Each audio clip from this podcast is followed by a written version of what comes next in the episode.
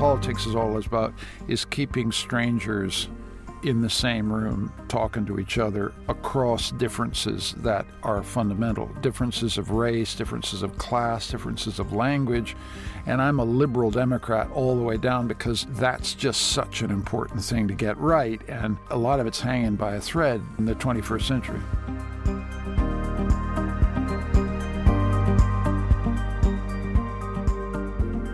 Hello and welcome to Confessions. My name is Giles Fraser, and this is the podcast where we talk to interesting, well known, clever people and try and work out what they're all on about. And uh, today I'm absolutely delighted to have with me um, Michael Ignatieff, uh, academic, politician, man of letters, um, honorary Brit. Very good to have you with us, Michael. Nice to be here, Giles. Thank you for the invitation. Uh, the way this, this works is what we usually do is um, I just ask you to start with if you could sort of paint a picture um, for us of where you grew up and the sort of values that were there in your home and something a little bit about your mum and dad and just to situate you in your thinking. Boy. Giles, I was born in 1947 in Toronto. My father was a Canadian civil servant that's important because he was working at the UN in 1945, 46, 47. And lots I'm, of stuff happened in the UN yeah, in 47. And I'm the son of a, a wartime generation um, who were present at the creation of that bright, hopeful world after the Second World War, great beliefs in the UN. Other fact about me is that my mom and dad met in London during the war. Um, during the Blitz. That my oh, mother, really? my mother and father were in London between 1938 and my mother till 45, my father till 44. They were bombed out. They went through the whole experience uh, because my father was working for Canada House in Trafalgar Square, yeah. and my mum was working for British military intelligence in a kind of humble role. And they met and married and fell in love. But the wartime experience was formative for them because they saw a Britain that, you know, was extraordinary. And they were very emotionally shaped forever by this experience of kind of wartime solidarity and wartime suffering and stuff. They well, were never be, no, yeah. they were never nostalgic about London and the Blitz because it was bloody awful and people they knew died and things like that. But that memory of solidarity on the one hand, and then this set of hopes after the Second World War when they went to the. My dad then worked in and around the UN for a number of, of years and then went on to be a public servant in Canada. So I Canadian that's the where I come from. My father was also a re- refugee. He he was born in Russia and so I grew up with a sense that what it was like to be homeless and be a refugee. I had a very privileged, easy upbringing, but there was a kind of memory of hard times in my parents' life that shaped me a lot. I think. Um, then you've I, written about your um, your father's Russian past, haven't you? And and yeah. the fact that he comes from a a sort of nobility, I guess you might um, Russian nobility. Yes, my my grandfather was account and was the last minister of education in the last government of Tsar Nicholas II. And the family lost everything in the Russian Revolution, escaped to England and then to Canada. That's why I'm a Canadian. Um, and so it's an odd family in the sense that they were you know, kind of aristocrats who fell down the social ladder yeah. to the bottom and had to start up again. So my story is a story of you know a Canadian immigrant family made good, and so they were fiercely Canadian as you are when you've it's your adopted home, not your natural home. So that changes my view of refugees. It changes my view of these folks are often more attached to their countries of adoption than people the people are attached to their country of birth. So all that shaped me from the from the beginning. Then I then I did history as an undergraduate at the University of Toronto, and then I went and got a PhD at Harvard, and then I was at King's College, Cambridge for a while, and then I went over the monastery wall from academia into the into Grub Street. Yes, was a you know was a hack in London for about 18, 20 years, and m- met my second wife here, and and you know, so I'm I'm not really a Londoner, but this is, you know, London's pretty important by adoption. Yeah, by if not by birth. By adoption. yeah. Did your um, grandfather's experience of of the revolution, all that sort of stuff, do you, did is there a sort of visceral anti-communism that comes through the Ignatieff line?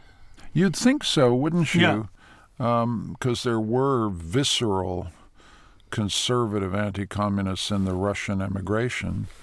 My family was never part of it. In fact, there was a lot of sympathy for the Russian experi- experiment.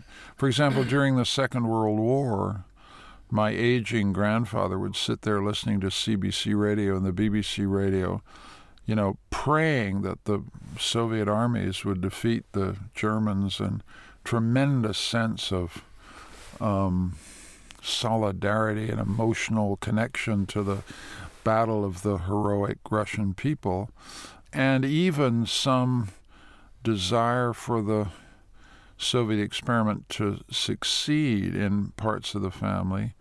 But I'd have to say, my dad, you know, who worked for the Canadian government most of his life, was pretty viscerally anti communist, and I'd say I was too. I just, I just don't like tyranny, you know, I mean, felt it was a tyranny, pure and simple. Didn't never thought that there was something good happening there. It just it was a soul crushing regime, and I I felt that then. I feel that now. Um, I'm now married to a Hungarian. Um, she grew up under Kadar's communism in you know the 50s, 60s, and 70s. She thought communism was soul crushing. I do too. You know, um, doesn't mean that you know we all think capitalism is free of blemish or difficulty, but it is a regime of freedom, and so I suppose one of the things I'm asking you by I'm po- pointing towards or poking around at with that question is to try and work out what some of the when you were younger, some of the sort of I don't know pre-political roots of your No. politics, as it No. were. You know, Yeah. some of the ways in which some of the sort of forces that might have shaped it.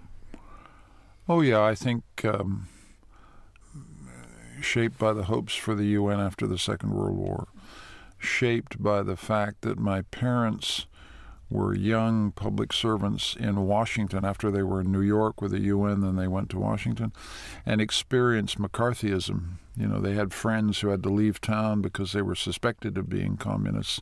So that's the other side of it. They Yeah. were anti communists who hated the ways in which McCarthyism turned uh, suspicions of communism into a source of tyranny in a free society. So that's a that's a force. I think I grew up in a standard, and I'm also a Canadian liberal. I mean, my my you know.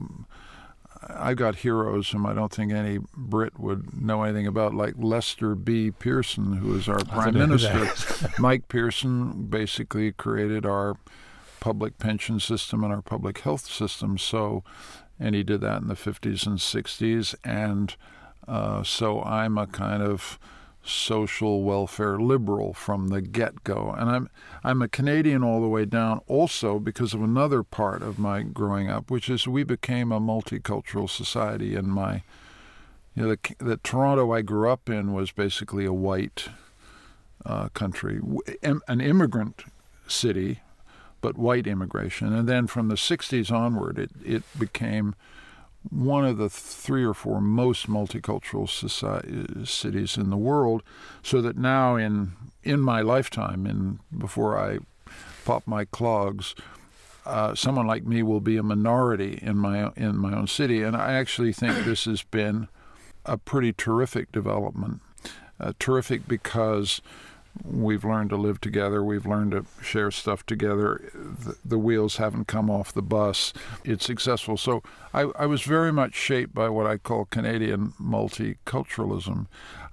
And also shaped by another thing that's Canadian, which is that, you know, our political system, you have to speak two languages. So I grew up, je parle un peu de français. Well, it gave me a sense of what politics is all about. And what politics is all about is keeping strangers in the same room talking to each other across differences that are fundamental differences of race, differences of class, differences of language.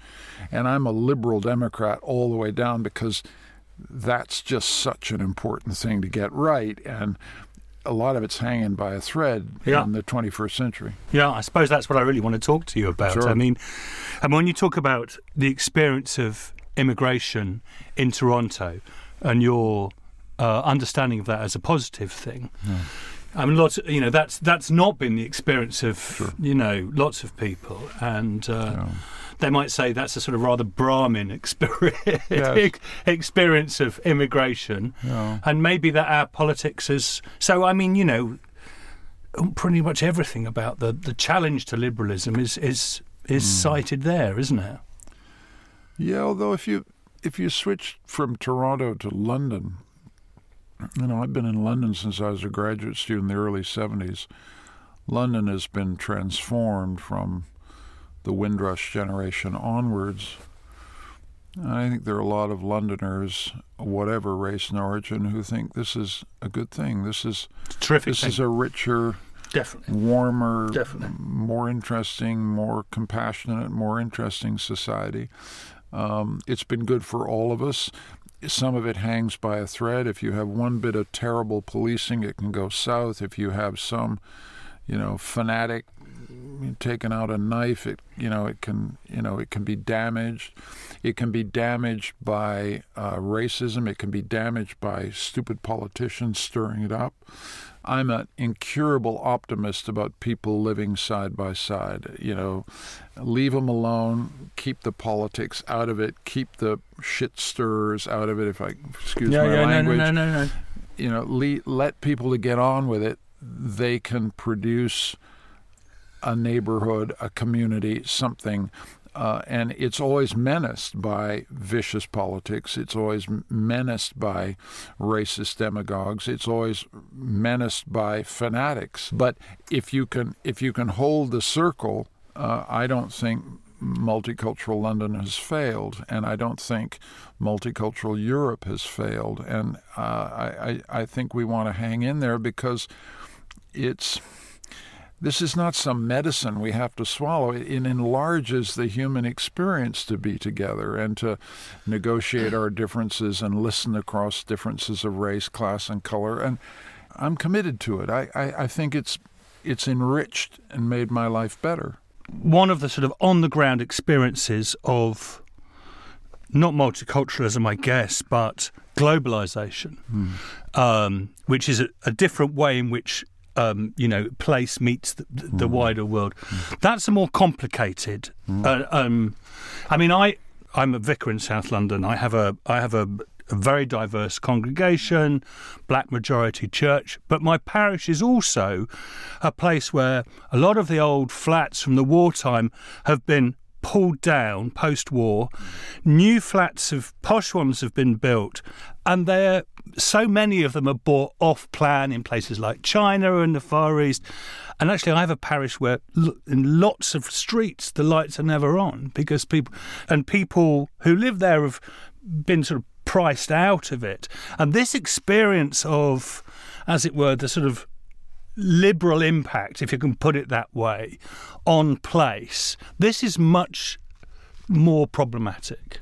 Oh, that's a I th- it's a great story you're telling me, and it's a story I could tell you in Toronto or Vancouver or you know lots of European cities, and that's a story to me about regulation. I, I mean, it's a story about let's preserve some housing stock, let's have some residency requirements, let's have some tax on foreign ownership. I don't I don't like dark streets that are owned by foreigners. I don't like a situation where housing stock basically becomes a tradable commodity for Yeah. some global elite that's never there. Nobody does. I don't like it, and I and I just think we've got to step up. And the next mayor of London, whoever he or she is, has got to grab hold of that. And I, because I, I think it does create resentment.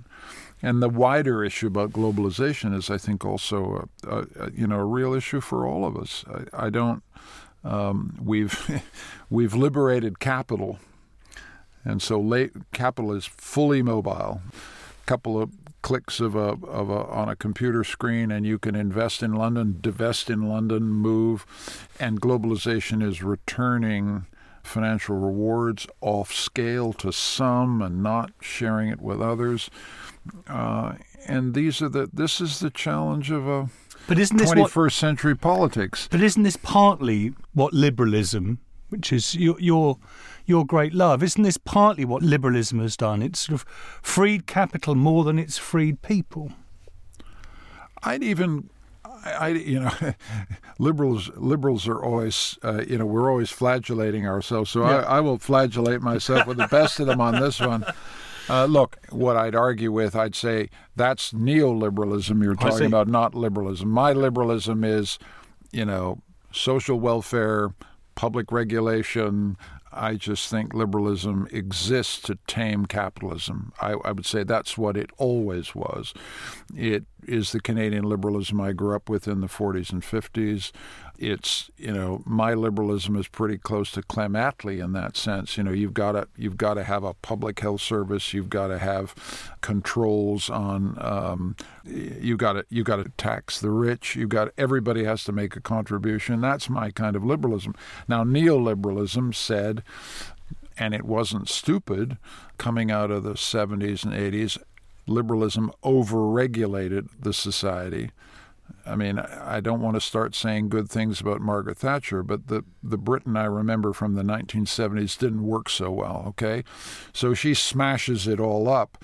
And to your example, she smashed up the public housing. For example, she, she smashed up the, the council estates. Now that was good for those who could buy, and it was devastating in terms of its the housing stock for London. So that's an example where neoliberalism, Thatcherian neoliberalism, did huge damage. Point taken, point conceded. And I would say in the 21st century, we've got to get back to a kind of vision of um, the progressive side, which says, listen, our job is to tame capitalism, to get it under control, to get this damn monster to work for our benefit. I am fervently anti socialist and I'm fervently anti communist. I mean, that could have been a. I mean, you, for the last three or four minutes, I could have been talking to a socialist in this yeah, country. but I, I'm I'm not because I'm I'm very uh, suspicious of public ownership. That is, I just I think there are cases where public ownership can work really well, um, and you know I'd never, you know, public health health public health care clearly has to be under collective ownership, and there are other cases where you you know. Um, I think it's important for the for public ownership of certain things, but here, let me here be controversial. I don't think we can get climate change under control unless we use market incentives and basically price CO2 emissions out of business and create market incentives to bring, you know, the wind power and the electric on on scale. You use market stuff and you use regu- state regulation. But if you throw away the capacity to use the market, you're, I think you're throwing one of- one of the key tools that makes for a decent society. So that's what makes me a liberal. If that makes me close to a social democrat, I'm I'm I'm happy. I don't care about the, li- Yes, the no, I labels. understand. I don't even mind being called a conservative because I'm a I'm a conservative on some things. I think all these labels. What's good about the 21st century is they're all breaking apart. They are, aren't they? So I'm interested to know how this affects your politics because, you know, 20 years ago, left right was the way in which we define the way in which we were different to each other. Now those those categories don't work anymore. Yeah, and they don't because, um, well, they don't work also because our loyalties are. What's more important to me that I am a male white person of a certain class and income and education, or that I'm left or right? Many of these other identities, male, white, um, of a certain class and education, may be much more important than my political identity. What's paradoxical and really surprising is that while left and right have been emptied of their content, political identity has become much more salient uh, over Brexit or uh, you know, Brexit and the Remainers. It wasn't just my position on Britain's future in the European Union. It was like this is who I am, Exactly. right? Exactly. And I think some of that's a terrible shame. in the sense that yes, Brexit mattered, whether you were for or against, but for God's sake, it's not an identity. It's a moment in your life, and maybe other identities are just much more important. And it'd be tragic if Remainers couldn't talk to Brexiteers and Brexiteers couldn't talk to Remainers, because God knows they've got plenty in common. They've got but there was a passion that returned to politics, which was there, there was a good side to the to what Oh, happened with Brexit, which was like the, the pub became vibrant with debate Absolutely, and and and I I was always against those people who said, "Oh, Brexit's a shambles. The country is polarized and divided." I thought, as a, the outsider, looking at this from a distance, this was a a liberal democratic society having the most fundamental debate about its future of any society I've seen since the Second World War, and doing it with one or two terrible exceptions entirely peacefully. And so I loved, I mean, everybody, I think any person who loves democracy loved what happened, which is a really That was democracy in action, wasn't it? rockin' sockin' Yeah. debate. Yeah. And and it elucidates something about democracy that I think we need to understand. Democracy is about conflict. It's about the management of conflict. People who say that because there's a lot of conflict and polarization, that means democracy is in crisis, don't understand what a democracy is. Britain has just had one of the great democratic debates in any advanced liberal democracy that I've ever seen. And it's not over. This debate will go on and on because Brexit hasn't actually happened, for God's sake. But it's a pretty inspiring example to to the rest of the world. In in other countries, these debates are suppressed, they're avoided, they're pushed down.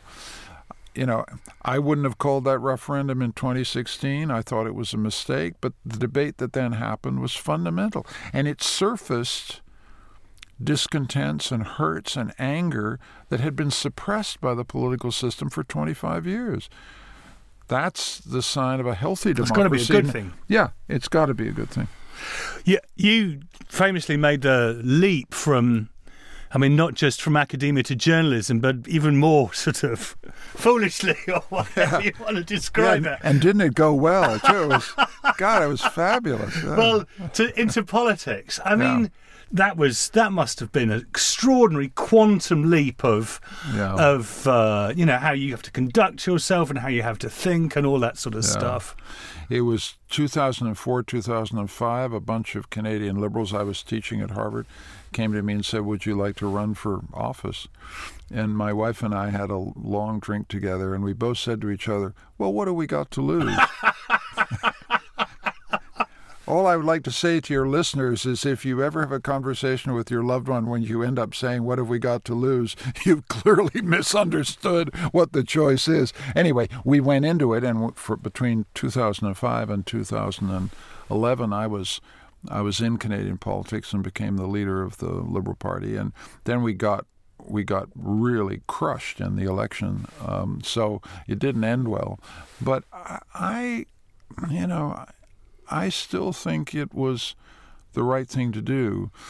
To go back to where this conversation started, I'm the son of my father. You know, I'm the son of a guy who, you know, loves the country. I've been liberal all my life. It, I got an opportunity to, you know, put my name on a ballot paper and have a go, and I had a go, and it didn't work. But it it taught me an enormous amount about the distance between you know talking about politics and doing it, between thinking about politics and actually trying to convince someone to vote for you. And that was a a huge learning experience Yeah. for for me and a, and a, and a good one. And it made me. At the end of the day, more of a Democrat, more of a convinced and passionate Democrat than I was before. I'm utterly sentimental and utterly uncynical about democratic politics, having done it. Uh, and I think the fact that I And having been that's that's remarkably good to hear, especially as you were you know you chewed up a bit by yeah, it. yeah, I got I got chewed up. But the thing about democratic politics is, at its best is you walk into a room of strangers, and all God's children are in the room. It's not like academia or journalism where you're always, in a sense, in a self-selected group. In a political meeting, everybody is there, Yeah. and you've got to find some way to speak to everybody in the room. And that challenge of being together with strangers and trying to bring them together so that there's a we, so that we speak as one, we think, we share a, a, common allegiance to a cause or making something better about the society. I mean, that's pretty moving stuff when you when you've tried to do it. And and it Do you think academics are well suited to that Task? Oh no, we're we're the worst possible Yeah. candidates for public office. you know, because we talk in this complicated, fancy way, and and we should. I mean, academic. I I have. I, I'm not going to talk down academic. It's just we're not very. The transition from talking to a select disciplinary core and talking to you know folks in a public meeting the gap between those two And the need to footnote, sort of, in Yeah. mentally speaking, the need to footnote everything you say is disastrous. Absolutely, absolutely. You have to drop the footnotes, that's for sure. Yeah, yeah, yeah, yeah. But I, I, I'm glad I did it. My wife is glad we did it together. Uh, uh, and I learned something interesting about politics. We shook in five and a half years. I'm picking this number out of the air, but it, it's it's not far wrong. Thirty-five thousand hands. In five and a half years, the number of times I had a un, personally unpleasant experience could number on the fingers of one hand. Really? Now, Canadians are nicer people. No, no. They don't vote for you, but they understand why you're doing it. Now, contrast that with social media, on the other hand. My wife said to me, the one thing you're not going to do is look at your social media feed because you wouldn't get out of bed. So, what's interesting about 21st century democracy is the face to face stuff, by and large, I think many British politicians would say the same, is pretty okay. It's the it's the disinhibition of the social media space, the ways in which people feel they're entitled to say anything, no matter how malicious, ill informed, vengeful, and stupid. And there's just a lot of trolls out there who, you know, do it for, as it were, for a living. And I think some of that social media effect has been just downright pernicious in, in politics. And that's another thing that we may just have to have a difficult conversation about regulating. But it's a difficult conversation precisely because everybody benefits from the enormous freedom that the internet makes possible. But some of the internet is such an open sewer that you know, Regulating the internet doesn't sound a particularly liberal no, no, that- here that makes me if that makes me a conservative, so fine. But I just, you know, if I hear mums and dads saying I can't let my kids on this thing because it's just there's so much vile poison on it, I think that's something that does require us to figure out okay, what's the balance between the freedom we need to enjoy the incredible opportunities that the internet makes possible, and how do we keep the poison from poisoning our children, poisoning our politics? One of the reasons that I was really interested to talk to you is that, and I suppose apropos being beaten up a bit in, in Canadian politics, is that you've had a ringside seat of this sort of perhaps global movement that we've had over the last, I don't know, 10, 15 years of liberalism struggling to win adherents and, and hearts and minds and so forth, and this rise of populism. And I thought you'd have a very interesting take on look. Uh, you know what what what happened to liberalism? Why has it struggled so much? Well, let me talk to you a little bit about the experience in Hungary because that, you know, this is a authoritarian populist regime that's been in power for a decade. It's Well- probably, probably worth saying to people who are listening to this. You set up, a, you were a part of, Yeah. uh, rector of the European University, which Yes. had a Hungarian base, and uh, you're still yeah, doing that. I'm a yeah, I'm the rector of Central European University, which was founded in 1991. It's based in Budapest. It was founded by George Soros, a prominent liberal billionaire, and it was founded to be a school of social science that would assist the country making the transition from communism to liberal democracy. 25 years on, uh, Viktor Orban, who um, the prime minister of the country, decided to throw us out of Budapest, and a huge battle then ensued, which we've lost because we've had to move our campus to Vienna next door. So, what do you learn from that experience? You you learn that in fact one of the things that's beating liberalism is a politics of enemies. Define an enemy like George Soros, uh, mobilize fear around that enemy, mobilize hatred towards that enemy, and he happens to be Jewish, so there's a whole other thing that's going on here. And you can you can you can kind of push an electorate uh, into supporting things that are essentially against their interest. I mean, you know, free universities are basically a good thing for a free society. You don't, if you don't have free universities, pretty soon you won't have a free society. You know, kind of.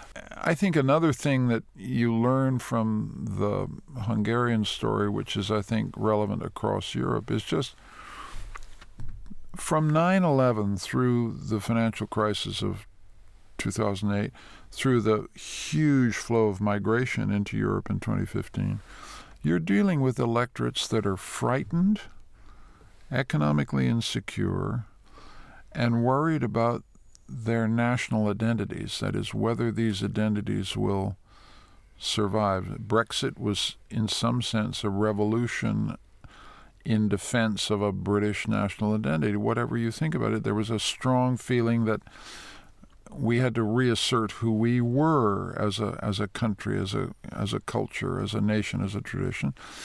In Hungary, Mr. Orban taps into deep anxieties about whether there'll be a Hungary in 50 years. Hungary is a small country with a very distinctive national language, and globalization. We talked about that a while ago. People think what I want to do is I want my children, grandchildren to be Hungarians and speak Hungarian.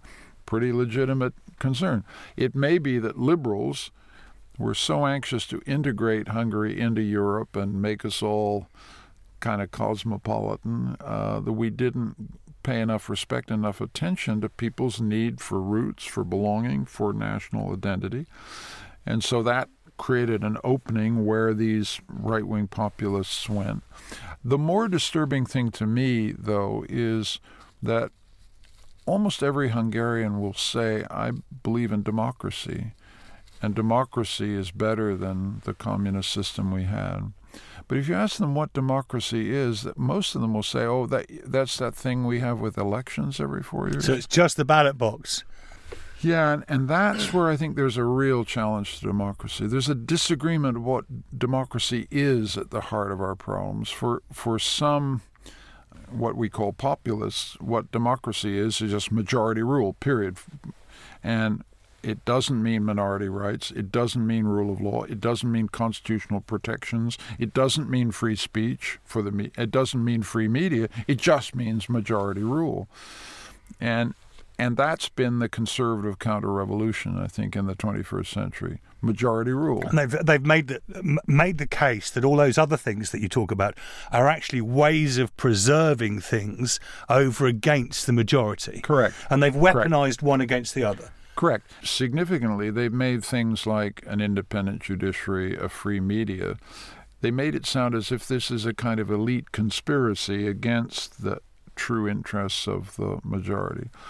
And in the states, you see that. That is, um, Donald Trump's whole base of power is I represent a uh, majority that's on the defensive, that's under attack from minorities, that's that, whose dominance in the culture is under attack from these minorities, and they and these minorities use all these institutions like a free press and free institutions to protect themselves.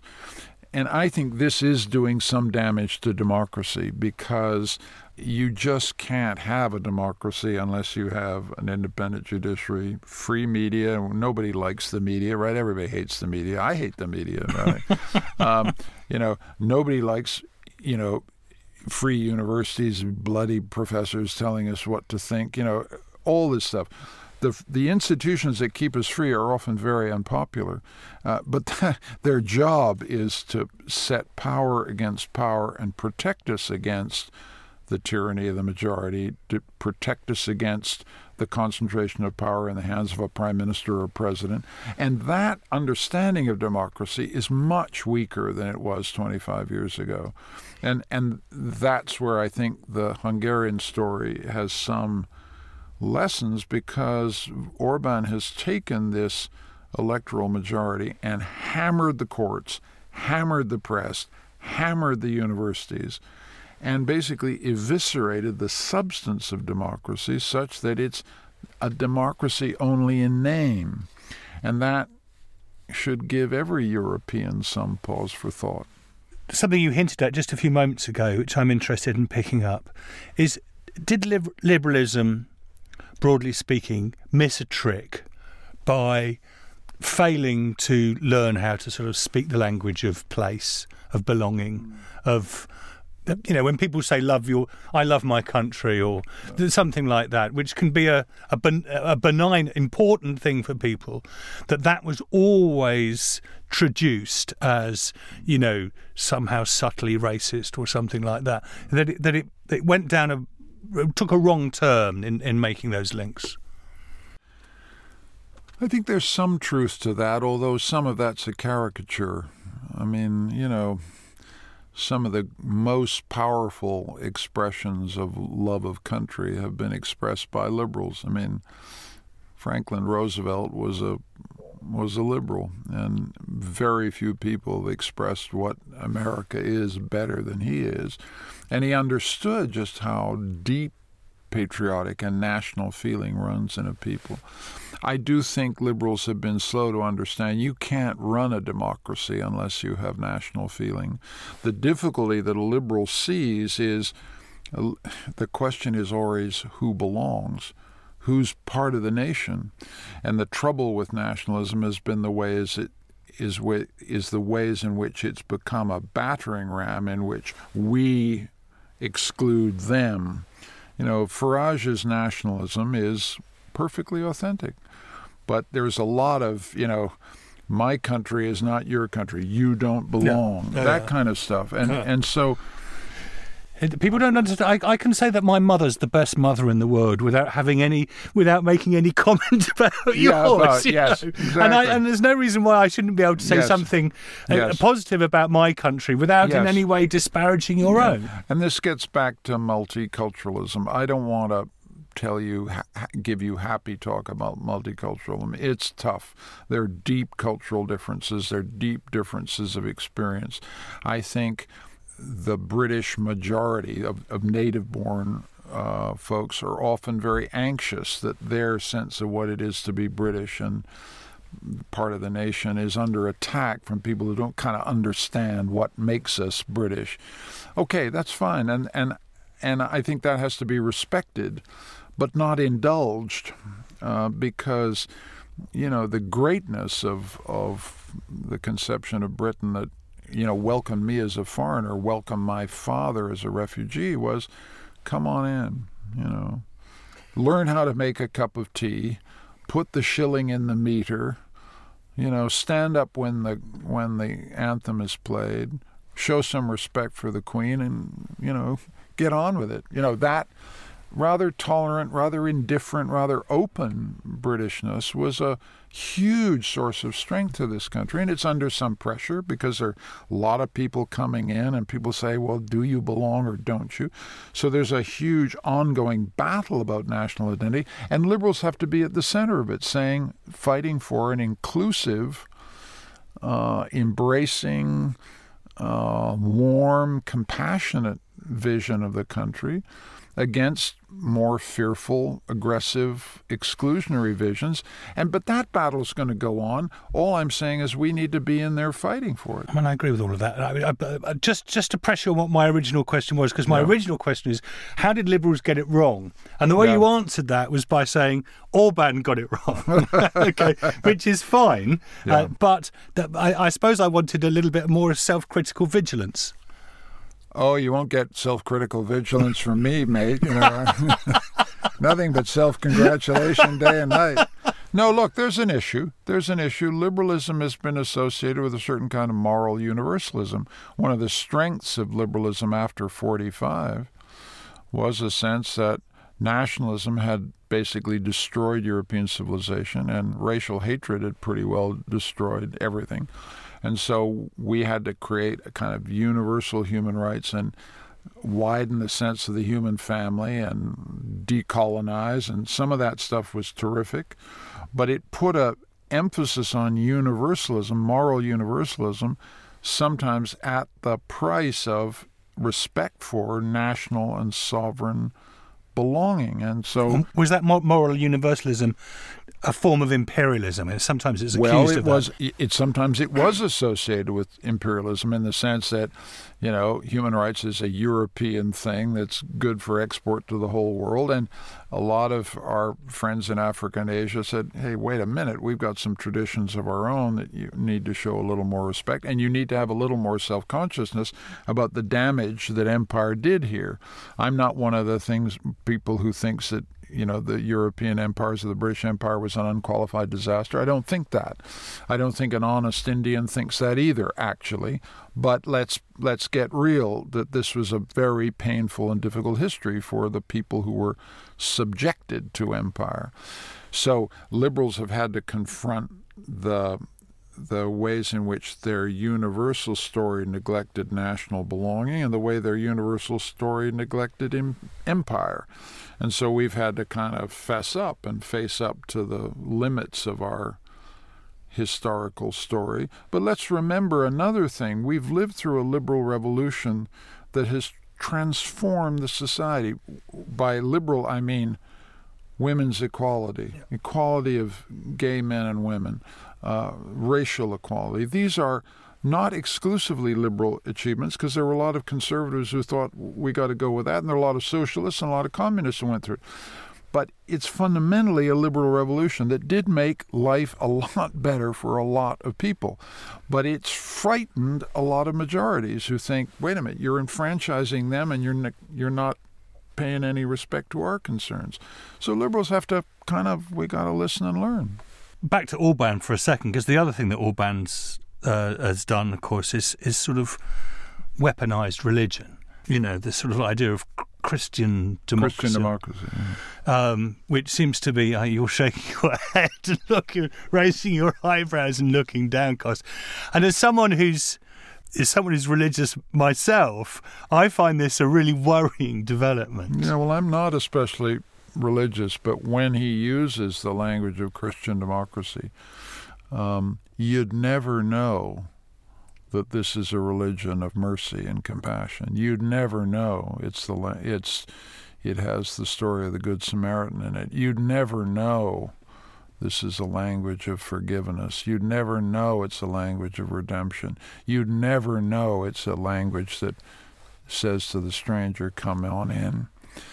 I mean, it gets me emotional. I get this is where I get angry at him the shameless exploitation of a tradition that I'm not part of, but for which I have deepest uh, respect.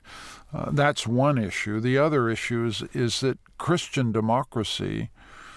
Uh, built Europe after the Second World War. I mean, liberals walk around saying we invented everything, the welfare state, everything that's good. But the hard reality is that post war Europe was built by conservatives. I mean, when we talk even about the British uh, post war welfare state, it wasn't just built by Clem Attlee, it was also built by Harold Macmillan. It was built by secular people, and it was also built by religious people. It was built by liberals and by conservatives. It is a shared inheritance. And this Christian conservative tradition in Europe was pretty important. I mean, we wouldn't have a uh, uh, European Declaration of Human Rights without Winston Churchill, right? So, so part of what makes me so angry about 21st century conservatism is the ways it's jettisoned this very distinguished past and become increasingly intolerant with a definition of Christianity that many Christians wouldn't recognize. It's just jettisoned half of the Christian message and it's also much more seriously jet, jettisoned the attachment to constitutional order. I mean, these, Christian conservatives were were fundamentally constitutional because they remembered a conservatism of the 1930s that cozied up to Hitler and basically broke apart the Weimar constitutional state. So these Christian conservatives of the post war were fiercely constitutional. That is to say, they believed in liberal democracy. Now you look at conservatism in the 21st century, and you've got a lot of conservatives at the far right who are their their loyalty to the constitutional order at the limit is in question. AFD in Germany, Viktor Orban in Hungary, Kaczynski in Poland, a good Turkey. Catholic, a good Catholic, a good Christian, and yet their conception of Christianity is deeply deformed, in my view, as a non-believer, Yeah. and their view of the constitutional order is is open to authoritarianism in a way that would shock a Christian conservative of the post-war era. is part of what's being said with you know Christianity in Hungary. Is it sort of dog whistle? I'm not Muslim. Is that is that part of what's being said by the Yeah, invocation do- of dog whistle. I'm not Muslim, and dog whistle. I'm not Jewish. you know, I mean, yes, exactly, and and and that's the part that angers me. And it's also a, it's also a country that is deeply secularized. You go to That- It's a hard one. The Jewish one's a hard one, isn't it? Because I know, so th- there is the sort of Orban Soros uh, Yes. axis that's Yes. often, but then there's the Orban Netanyahu friendship, Yes. which is which makes the whole thing a rather three dimensional chess, doesn't it? you have a discourse in Hungary. I mean, in 2018, in early 2018, every single poster in Budapest had a picture of George Soros laughing, saying, Don't let George Soros have the last laugh. Where have we seen that before? That's one of the oldest figures in European anti Semitism, which is the laughing Jew. The Nazis used it to basically say to the German public, Why are the Jews laughing us? The Jews are laughing at us because they control our money, they control our lives, and we don't even know it, and they're laughing at us. So we're going to wipe the smile off their faces, was the way this stuff went. And so a guy like Orban, who I don't think is personally anti Semitic, I don't know one way or the other, is trafficking in a language that is infinitely dangerous. And he's using this Christian stuff to kind of cover it. You Yeah. know, and and and then covering it also by saying, you know, Benjamin Netanyahu is my best friend, and all of this is swimming in very dark, very troubled waters. And I think he's he's conjuring up demons from the deep. He's playing with fire, and a lot of European politicians are doing this. Is happening in Poland. It's hap- happening in other places in France. It's happening in, with the Marine Le Pen on the right wing of French politics. There's a little shadow of this in some parts of the British left. This stuff is poison. We've been here. We know where this story ends. It's got to stop. It's very interesting, isn't it, that uh, all the other in European politics, the this you mentioned the right, and then when it comes to Britain, this is the left. How how, how it's, it's it's a puzzle that the left uh, has such a problem with anti-Semitism. That anti-Semitism reformed itself, and in in a way that the left just can't has a tin ear to. Yeah, it starts in a place that you can sort of understand, which is that Palestinians have suffered under occupation. There's no question about that. I've been to Ramallah, I've been to Gaza, I've been to these places. You, some of this is humanly deeply painful, especially, especially in fact, for someone like me who's a strong supporter of the state of Israel. You start from a good place. You start, or uh, you start from a place you could defend, which is that Palestinian have rights and those need to be defended. And you very quickly get into something that is increasingly ferociously anti-Israel. You get into boycotts of a democratic state. You get into you get into a place you really don't want to be. And I think it's inhabited the left. It basic, basically became the foreign policy of the British left in ways that just took people over, and, and, and anti Zionism then shaded into an anti Semitism that is just very pernicious. And I talk I talked to a Jewish friend in London yesterday who said, for the first time in my life, I don't know what kind of country I'm living in. A, a man born and bred ancestrally linked to this country, deeply, you know, as British as you could be, suddenly thinking I don't belong here. Well, that's a that's a catastrophe. Catastrophe. That's a catastrophe Yeah, for the is. left. It is, it is, And so the anger about anti Semitism in the British Labour Party is entirely appropriate. This stable has to be cleansed. No question about it. Um, as we were walking up here, I, when we walked up to the studio together, and you told me that you were writing a book on on consolation. Yes. And I have to say, when I Boethius and Mahler and all very Yeah. interesting. Um, and, and when I heard you first say this, and I apologise to you for this, I thought to myself, is this is this somebody who was disappointed in politics Oh, and yeah, yeah. so this is what where my, my Yeah. brain went you know and um, It's an- and, it's- and it- actually you're not a you're still you're very optimistic this is Oh yeah, no, I'm not. I, I don't I don't think I I'm writing a book about consolation because I feel in need of consolation what I- for, for all my many failures. I have many failures, more than we've even had time to discuss. No, it's not that. I'm very struck by the by the wisdom of some of the ancient languages of consolation, some religious, some not. Um, I think we've lost contact with some of these old languages of consolation, the language of the Psalms, the Yeah. language of the classical Stoics, um, the wisdom of Montaigne, um, the deep wisdom to be found in the music of Gustav Mahler, and on and on.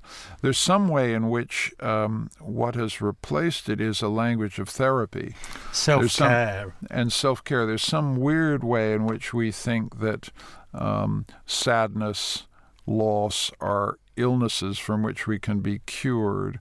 And I wanted to get back to languages that know something else, which is there are some forms of sorrow and loss that for which we can only be consoled. And then the question is how we console people. you you you as a as a person with a parish know what it's you know part of your job is to console people in the face of loss and um, and you know from that experience that this is one of the moments where human beings are simply wordless they just there's nothing you can say about the death of a child or the death of someone you love passionately or a defeat that just stuns you you know that's an important thing about human beings. We can be really deeply hurt by things, and we need each other to get through it. And so, the thinking about consolation is how we get through tough moments together. You know, that's that's what I'm trying to think about. So what I love about the Psalms is that is that just the whole idea of lamentation that there is such a thing as a this is religious language, but there is such a thing as a prayer, which is basically crying, Yes. which is the sort of verbal Yes. expression of crying, and Yes. that that might happen publicly Yes. is something that is in a totally different place from, as you say, the language of therapy or Yes. self-soothing and all that sort of stuff, which is Yeah, absolutely. And I I think uh, um, I, I learned something about the Psalms. I used to go out to you know out to prison, and I noticed that all these sinners, and they'd some done some terrible, shameful things. A lot of them turned to the Psalms. It was interesting because it is crying. You're absolutely right. That's the thing that the Psalms.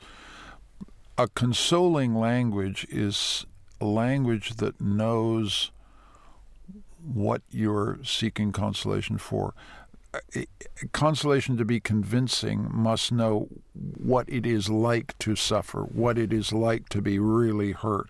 The great thing about the Psalms is it knows about that all the way down. And the other thing that's so touching about the Psalms, this is 2,500 years old, right? I mean, this goes back to the you know, they're among the oldest documents of, of human culture, and yet they're just so.